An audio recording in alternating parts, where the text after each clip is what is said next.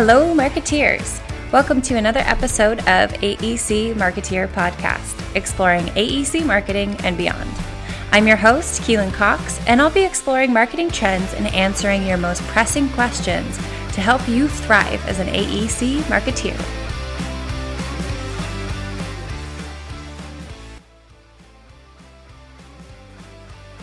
All right, marketeers, thank you so much for joining me. Today I have on Deirdre Booth. Deirdre is the owner of Tank Girl Marketing and lives by the motto strategy first. She is always thinking about the bigger picture and how we can move goals down the battlefield to the win. She is intimately involved in every project, lending her 23 years of AEC marketing experience across the nation. Welcome, Deirdre. Hi there.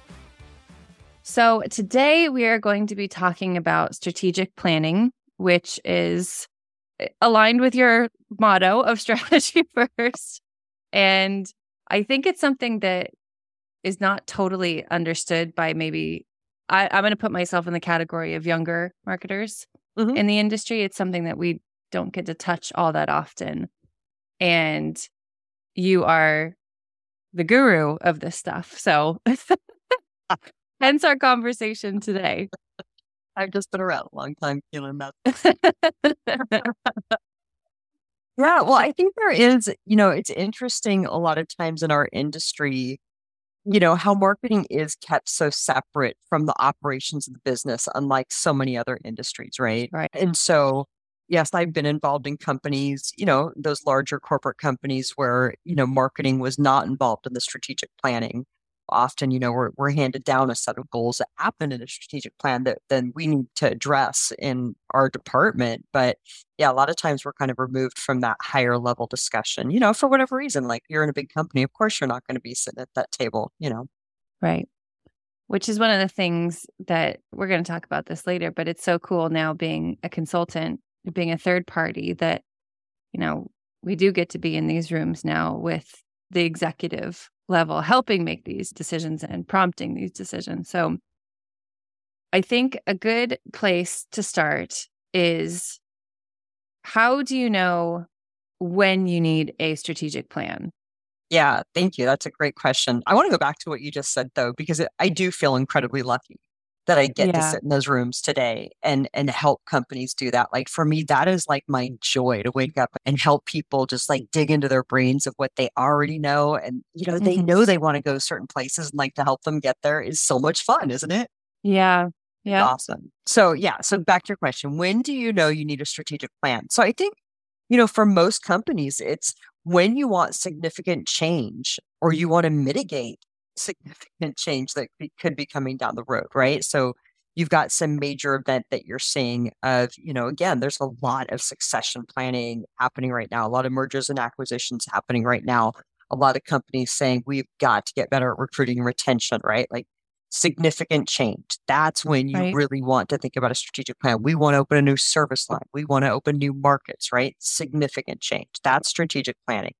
I think another time to step back and look at it is when, you know, people are constantly kind of moving the goalposts, so to speak. You know, it's like whatever mm. today's new flavor or something is, and we're, we're always kind of chasing the squirrels and, you know, going in a lot of different directions, right? Or you've right. had a lot of change in your company, leadership changes, growth, whatever. You're bored, right? Like you're just tired of the status quo. Right. Uh, sometimes it's important to step back and and look at what do we not want to do, mm-hmm. right? And so I think, you know, and, and again, as a marketing person, it's really hard to write a marketing plan without a strategic plan. How am I supposed to market a company if I don't know where it's going? Right. Yeah. And I think eh, for for our listeners, I'll add some context here. I have been so lucky to work with you recently on a strategic plan. And I think one of the things that I was not expecting to get back from the market research was, and I know we don't like to talk about politics very much in this industry, but mm-hmm. I think another big trigger for a strategic plan could be, you know, changing policies because we've seen the impact that it has on certain sectors. You know, whether that be healthcare or higher education, when when some big sweeping legislature comes through, it never occurred to me that would have such an impact on on the work that architects and engineers do, but it really does. So, you know, that could be enough to trigger a strategic plan discussion. Absolutely. Or even just look at like during COVID, how that affected the design industry and like how do we start designing buildings for pandemic situations, right? Like that right. was not really thought of at the same level before.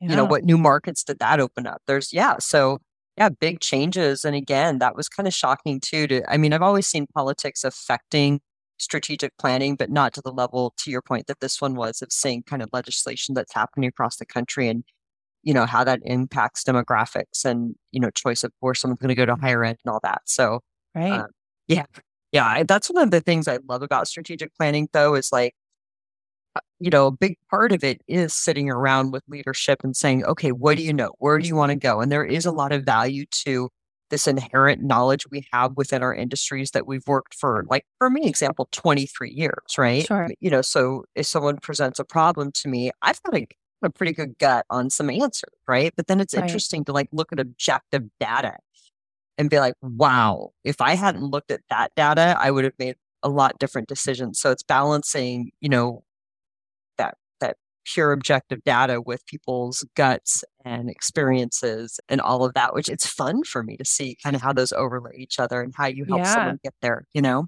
Big time. So you mentioned a marketing plan and a strategic plan. Mm-hmm. And I think we also need to pick that apart a bit. So, what is the difference between a marketing plan versus a strategic plan?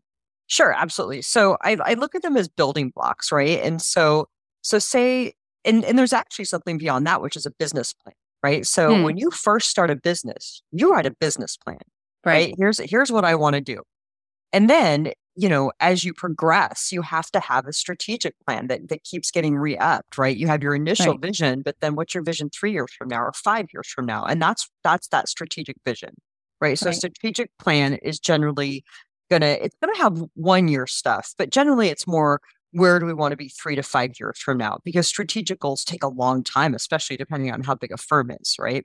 Right. And so, and it will cover everything from operations technology, safety, right? Like all of your different departments within a company are going to have say into an impact on a strategic plan because it covers all of your business. Right. Where a marketing plan is how does marketing support those goals written in the strategic plan with one year of tactics?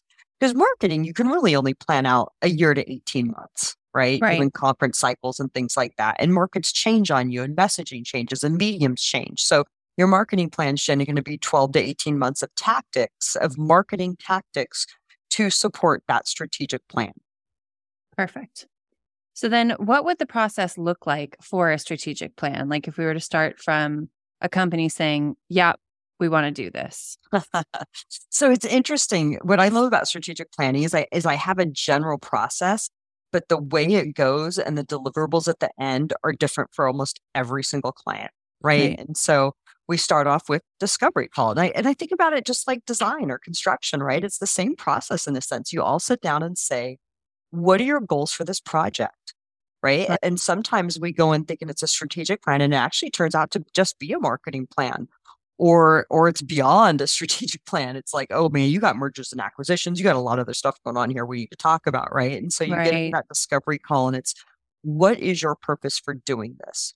Mm-hmm. Because that's going to be the measurement of my success, right? My success isn't did they they meet whatever those tactical goals are. It's did I deliver on whatever their goal was for doing a strategic plan. So, sure. for example, the client we're working with right now, right? They've got a lot of leadership changes happening, and they're like, we all want to get on the same page. No who should be in the best roles and responsibilities and are do we have the right people right they were looking at a very big picture mm-hmm. uh, on down as opposed to some people come in and it's like we want to grow by 25% and open three new markets right that's a totally right. different type of plan so we have a Time. discovery call yeah like what is this all about and then we'll come back and do kind of a, the next call which we're going to talk about you know the swot we're going to do a swot and we're going to get like what's the current situation what are your initial thoughts on where you want to go right and really kind of get deeper into it and really start thinking about what are all the things we're going to have to research and so from there we're going to send out like a three page document for an internal analysis, right? Where we're going to study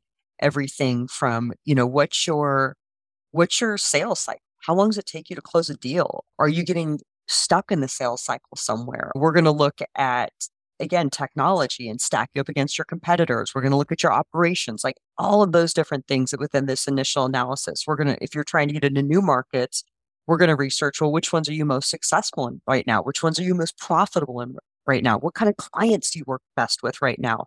What are your team's resumes that are they're sitting in the background that might transition to other work right? We're going to do an employee engagement survey if recruiting and retention is part of their goals so a ton of internal analysis and then we're also going to go out and look at external market factors again if they're their current markets as well as future markets, what are happening in those geographical as well as within a vertical market, right? Because again, if it's strategic, you have to know where that market's going to be three years from now, not That's six right. months from now. That's a lot of research.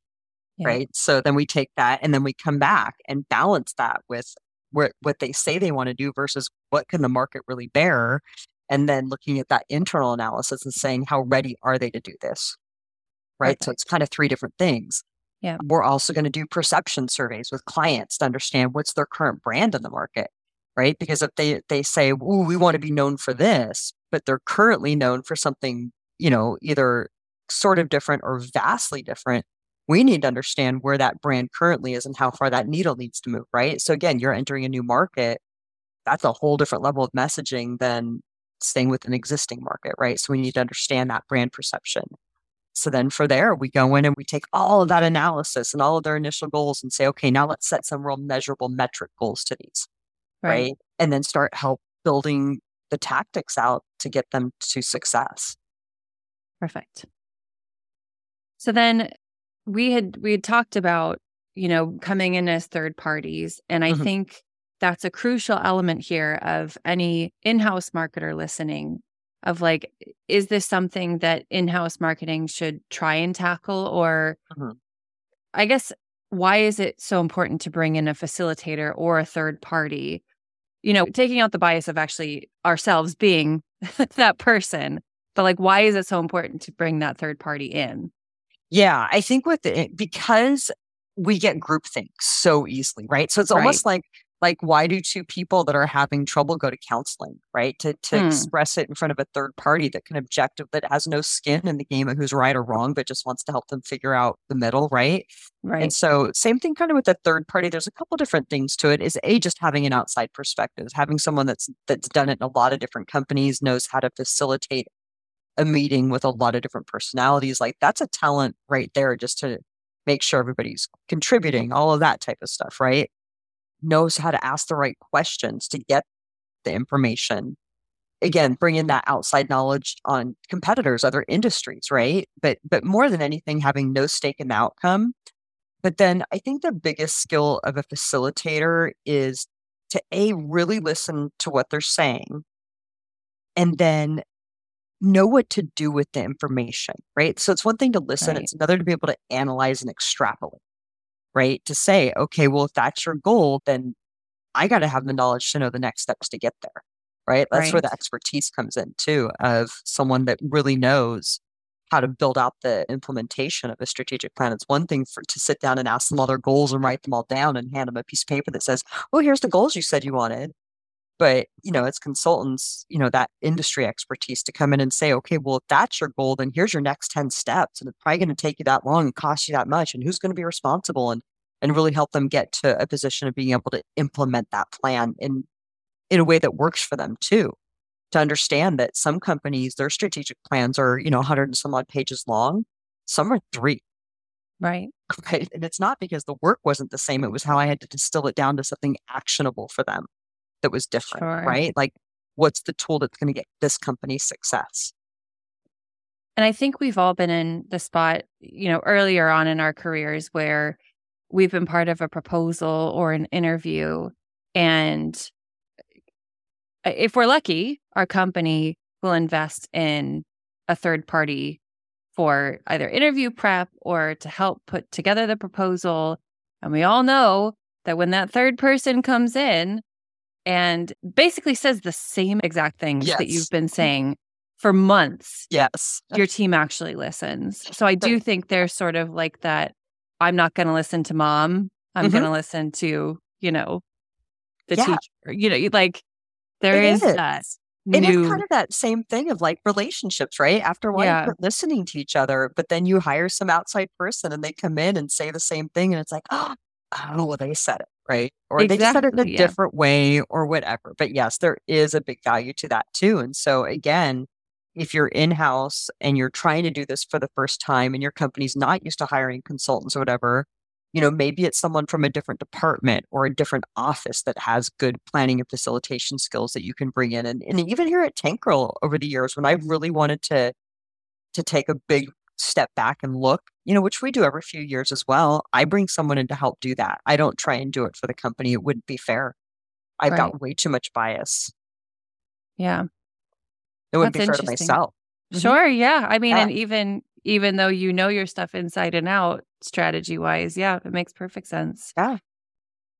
So then, one thing that we came up against, and I don't want to say came up against, one thing that we sort of realized was a a lacking definition during our strategy meetings was the difference between consensus and agreement. So, how would you delineate those two? Yeah. well, it's one of those you know it when you feel it for sure. I think the Sure. difference is, and the challenge that companies have, depending on how almost kind of how black and white thinking they are and how they mm-hmm. function as a team, is some teams like feel like everybody has to 100% agree with something or we're not moving forward with the decision. And again, the larger a company gets, harder and harder that is to do. And so when it comes to strategic planning, you have to come to what I call consensus. And that means everybody can live with it. Right. Everybody can live with it and get behind it. And because again, with you, when you're looking at a strategic plan, you're looking at all the departments across a company, right? And I, and I think one of the most interesting things, and again, I don't mean to knock our industry, but I, it is an interesting phenomenon I see in our industry more than others, in that as people, as companies form and people rise up through the ranks, like I'll look at engineering firms and the CFO will be an engineer, the CMO will be an engineer, the CEO will be an engineer. And I'm like, what kind of business experience do these people have?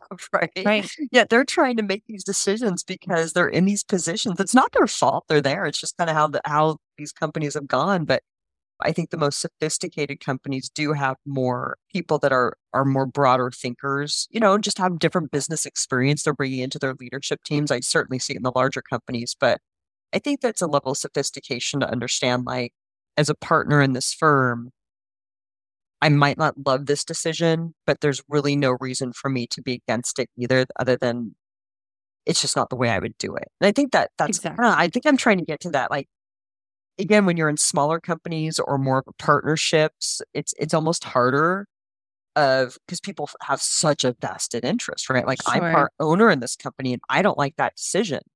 You Right. know, as opposed to stepping back and saying, "Yeah, but can I live with it? Like, is it going to hurt me really?" Like, it's it's just tough, and I think a lot of it, again, not to people's fault, but a lot of people get into positions in companies and they don't have business experience. They don't have MBAs, even right, where you kind of learn this stuff about negotiation and strategic planning and how to come to consensus and all that stuff. And they're they're doing the best they can.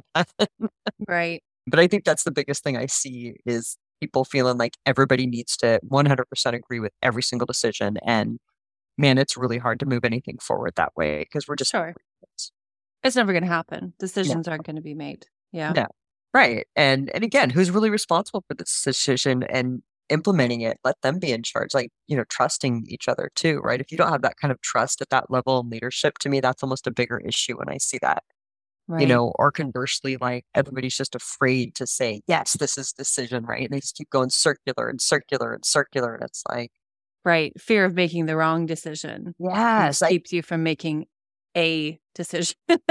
and I see that more than anything in, in certain types of companies with certain types of groups is that they don't want to make the wrong decision. And I keep trying to tell them, like, strategic planning, any kind of planning, even interview prep. I was saying this when I was coaching an interview team this morning, and I said, we are just best guessing based on data here. There is Right. no right answer. Right. And that's why you check in on these plans. And because maybe we did make a wrong decision, it happens. Or maybe Right. the data told us a story and the market changed or whatever. That's why you check in on these things depending on how big your goals are monthly or quarterly. Right. These are not like etched into concrete, right? These are Right. movable, malleable things. And as we learn more, we make new decisions. We can change our mind. Yep. Yep. Perfect. So then, uh, sort of as a recap, what do you think people should know about strategic planning if you had to sort of pin it down? Yeah, I think that's the number one thing is it's best guessing based on data. The more Mm. data you have, the better your guess is. But be open-minded to that, right? Be open-minded to the possibilities of what's out there and what you're going to learn through the process, right? Like for example, we've had several times where I've been working with a client and we thought we were going one direction and the data sent us in a completely different direction. And Yeah. and thank goodness they were open-minded because it, it worked out, right? But I mean, I I've come up with some curveballs a few times where the data has shown something completely different and they're like, okay, well, what do we got to lose? Right. So Right. I think being open-minded, being flexible, again, knowing that that this is a process and it's a- it's a process that is ongoing. A strategic plan is it's again, it's not written and done. It's you move it along and you change and you grow as you learn more. I think that plans don't nearly need to be as complicated as people make them. Again, there's a process we go through, there's a basic outline we use, but how complicated we make it really depends on how complicated it needs to be. Right. You know, sometimes it just doesn't need to be that complicated, especially if you're just starting out. Like I've got one page guidelines of like, here's a one page one, just start here. Right. You know, uh, and I think the thing is, it's just start somewhere. Big time. That's good Yeah. business advice, isn't it? Yeah, just start somewhere. Like start with one goal. You know what? As a company, we're going to have one strategic goal. Right. and how and how is everybody in the company going to fit into this one goal? How are you going to support it? How are you going to support it? You know and ask each person from your role how how would you support this goal? You know and that's how you really get people's buy-in is is to show that you have a vision and then ask them Mm, as a team how are we going to get there together? What's your what what's your what's your role on the team and, and how do you how do you support this goal? Right. right? Yeah. There was a really interesting analogy that I read in a book that I'm reading now. It was it was called the beach ball analogy. And it fits perfectly into this where you have like the circle in the center, that's like the white circle, and then you have all the different colors coming off of the main circle, right? And if each person is standing in their little section and they look down you ask them, okay, what's the color that's beneath your feet? They'll all say a different color and they're all telling the truth. And it's sort of like that's their perspective. So when you're asking, you know, your your chief marketing officer their perspective on said goal, here's the color, quote unquote, that they're coming from. yeah And your CEO can come back and say, well, no, it's th- this issue is blue, it's not red. And that's because the color that they're standing on is blue.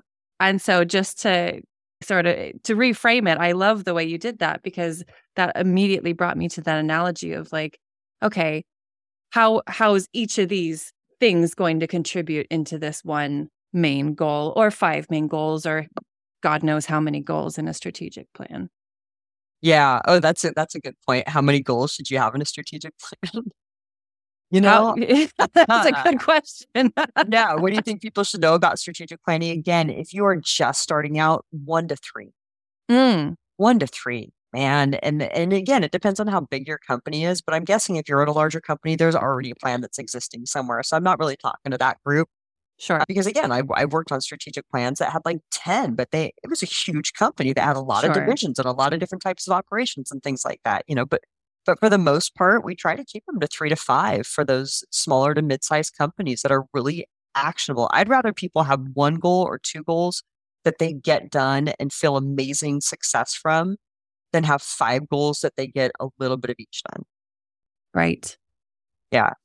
So would it be something like if you if you've never had a strategic plan, let's say you had a business plan and that's expired, Mhm. You're looking at probably one to two goals. Once you're more Yeah. established, three to five, and then Yeah. your global whoever's are looking potentially at more than that. Right. Just like anything else, break it down into small chunks, right? Like Right. start with one thing, break it down into chunks. you you get some success, then then add a little more to the plate. But I really think one of the hardest things I see in strategic planning is people write overly complicated plans Mm. and they don't really talk about how they're going to hold each other accountable with a plan. And and as as tough as this industry can seem, it is always amazing to me sitting in boardrooms with people with their strategic plans when people haven't done what they said they were going to do and no one wanting to hold each other accountable. I see it over and over all the time. And Mm.